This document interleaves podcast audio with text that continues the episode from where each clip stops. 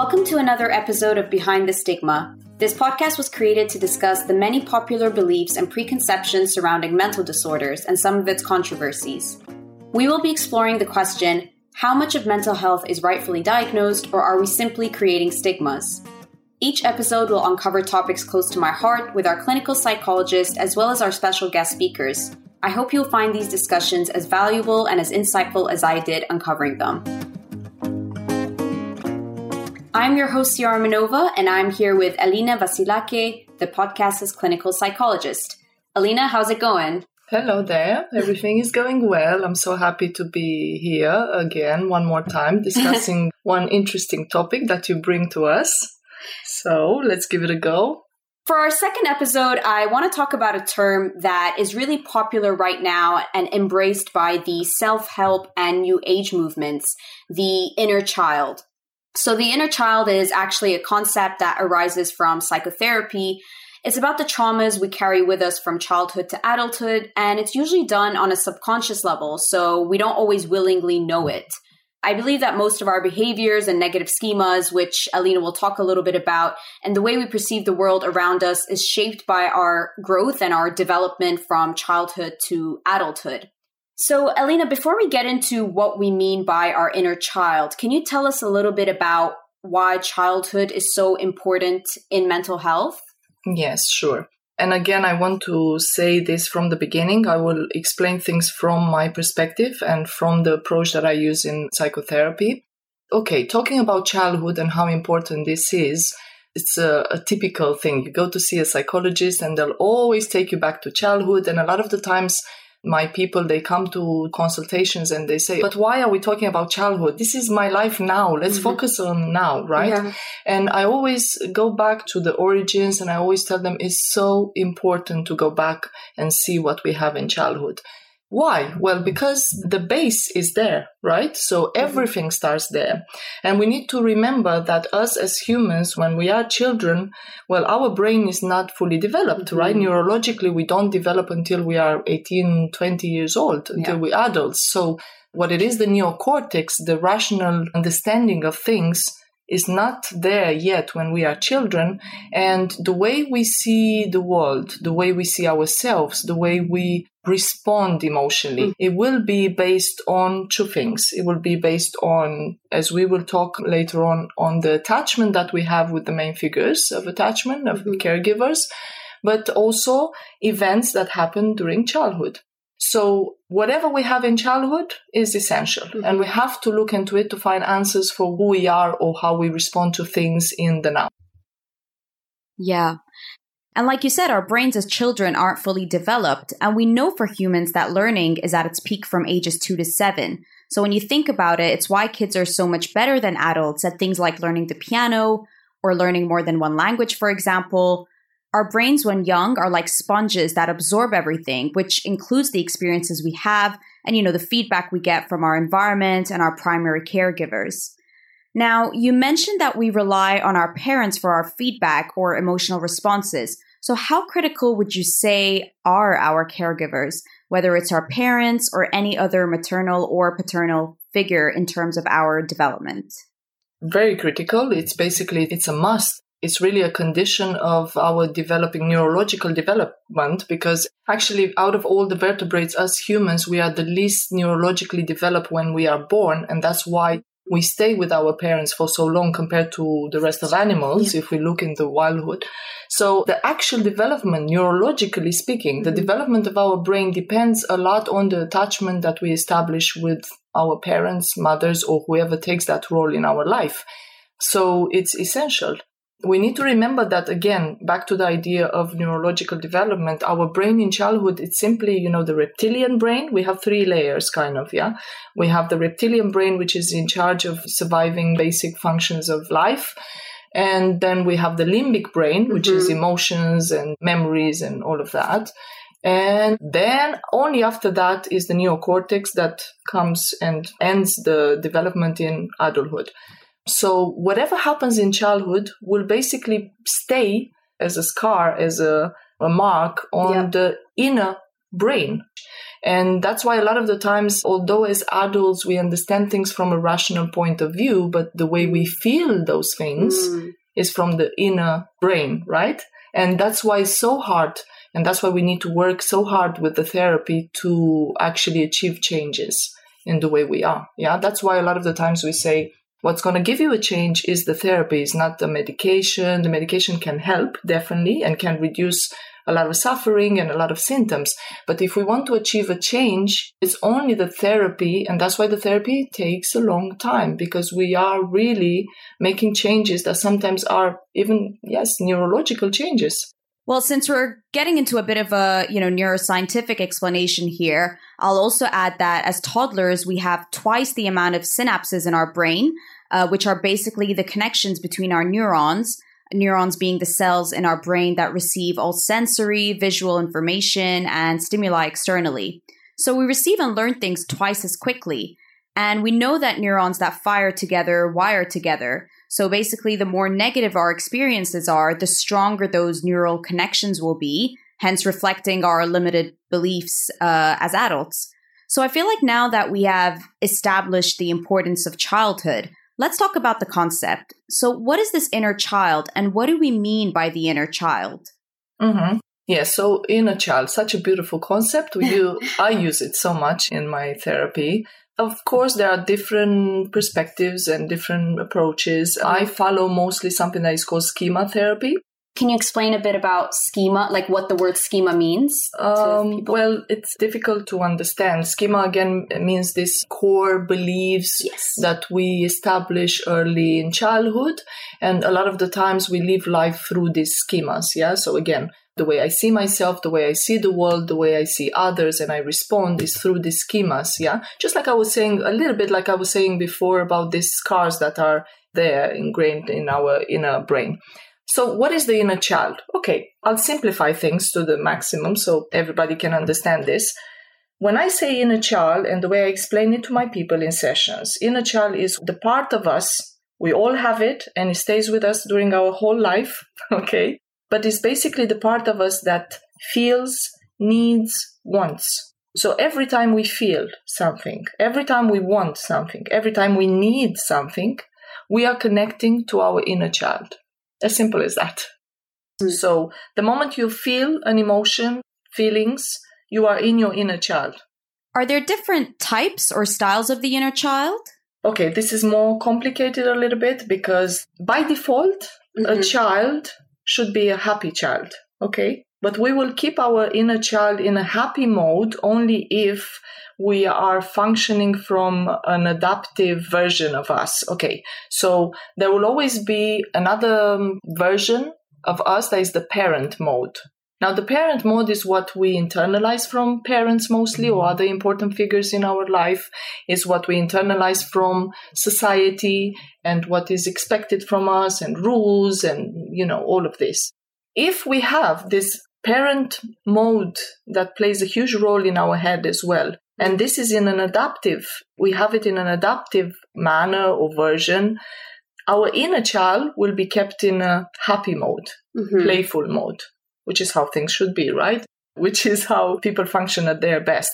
But if our parent mode, it's a maladaptive one, which basically means we are critical, demanding, or punitive towards ourselves because this is what we've received from outside during our childhood. And I'll come back and explain this again. So if we're functioning in our life from a maladaptive parent mode, we will trigger in our child what? Uh, we will make our inner child feel vulnerable. And when our inner child feels vulnerable, we go into a child mode that can be angry, impulsive, or undisciplined. Okay? So, could you give an example? Someone who has a wounded inner child, how would they act? Maybe give us an example of a situation or a habit that they kind of tend to fall into when they have this kind of maladaptive or vulnerable, angry, impulsive behavior? Okay, so going back to the fact that we internalize what we receive from our main figures of attachment. Yeah, so the way our parents are parenting us, okay, has, as we said before, a huge impact in our adult personality and character, right? In general, we will internalize this voice of our parents. Okay. And that's the way we will talk to ourselves constantly in our life. We don't realize it, but we have this voice in yeah. our head that constantly is evaluating every step yeah. that we take, right, in life. So when we have, for example, we've internalized a maladaptive voice of my parent because my parents were, let's say, demanding or they were yeah. very critical or they were very punitive. This is how I will treat myself. This is the feedback that I'll constantly give to myself. So let's simply say that my parents were very strict and that does not mean that my parents did not give me love and affection. Absolutely, okay, yeah. they might have done mm-hmm. that. But on the other hand, for whatever reason, our brain is a little bit biased and will always pay more attention and take more the negative. So what I will internalize is actually the negative of what I've received from my parents. So if my parents, they were really loving and taking care of me, but at the same time, they were pretty demanding and strict, that is what I will internalize, and this is the way I will talk to myself during my adult life. It starts in childhood, but it will stay with me during my whole life, except if I go through the therapy and yeah. change that. Okay. So let's say that I have a very demanding critical voice in my head.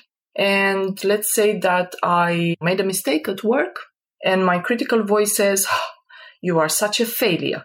You really cannot do anything right. Okay. In this moment, when I have these thoughts, they're just thoughts, right? I don't even realize that I have them, but Absolutely. we do have these thoughts. But every time I have this thought, my inner child will feel immediately scared, anxious, yeah. sad, not good enough. My inner child immediately will feel, oh, I felt I'm not good enough. And is that where the schema again comes in? Like that deep and rooted belief that yes. I'm not good enough and, and it's just a constant cycle of this. Exactly. We go and confirm again and again our core negative belief about ourselves. In this example would be I'm not good enough. So, in response to that, what we will do is, as an adult, because I'm already an adult, although my inner child feels scared and not good enough, but as an adult, I will probably either go in overcompensation, so I'll be a perfectionist and still try my mm-hmm. best to do things and have them under control, or I will avoid completely, or I will surrender. But also some people will go in child modes of angry. So I, I'm irritable and angry and yeah. I shout and I scream. Yeah, that's a child mode it's not an adult mode of functioning. Can you talk a little bit about? I'm actually very interested in points of aggression. Why do some people become impulsive or aggressive when they feel things don't go their way or if they think that they're failing?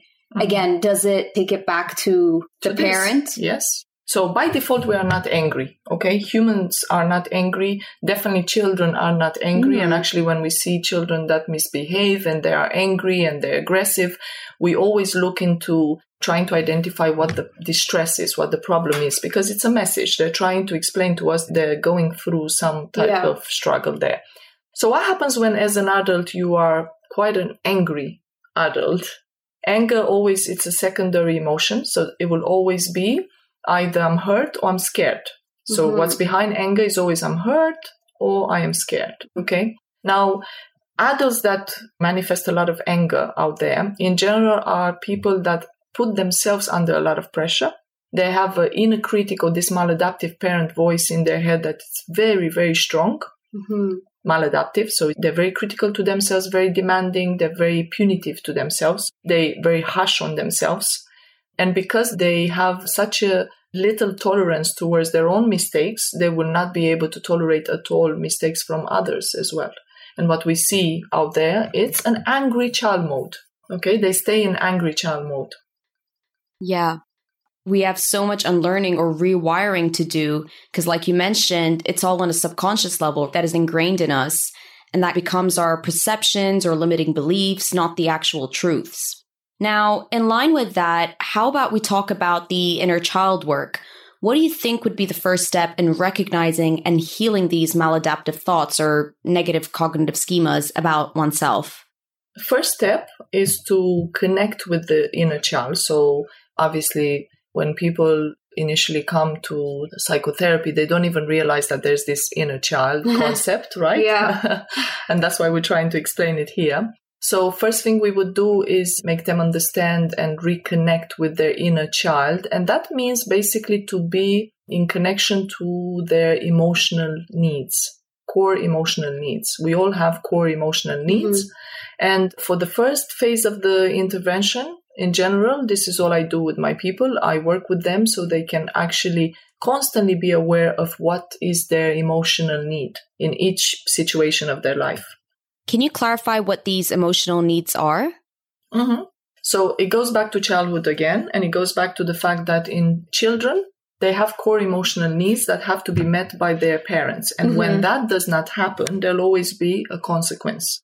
What are these core emotional needs? Let me just list them a little bit. There's obviously protection from harm, secure attachment and a stable base and predictability, love, nurturing and attention, empathy. Autonomy, acceptance of praise, validation of feelings and needs, realistic limits. So all of this are mm-hmm. core emotional needs that have to be met by our parents.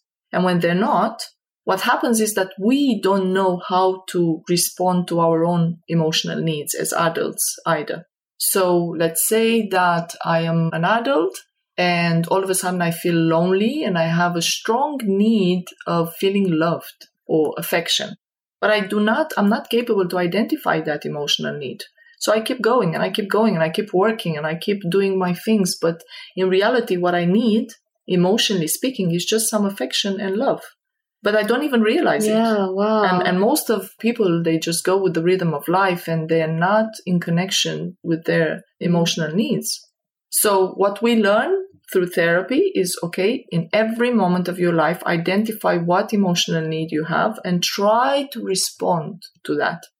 So, from my understanding, the first step initially would be awareness and recognition, trying to catch or recognize, as you listed, those emotional needs in our behavior somehow I would say just constantly check with yourself. So literally, I actually do something that is called chair work and I make this dissociation between the parts that we have in us. So we obviously have the inner child, mm-hmm. we have an adult mode, functioning mode, and we have a parent voice in our head, right? Okay. We have these three that are with us in our life. And how I work with people at the beginning is I dissociate these three parts so then they will really recognize. identify and recognize their emotional needs. But the emotional needs are always being held by the inner child.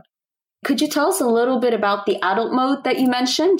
Right. So, the adult mode, what do we actually want in life? We want to function from our adult mode, but from a healthy adult mode.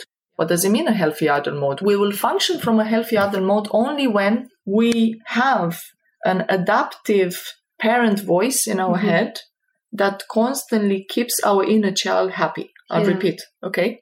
As adults, we are functioning from an adult mode, right? Mm-hmm. We go to work, we do a lot of things in life. We are mostly in our adult mode. But the only way we will be in a good, positive, healthy, healthy adult mode, functioning right. mode, is if we have a voice in our head that is the parent voice mm-hmm. that is adaptive.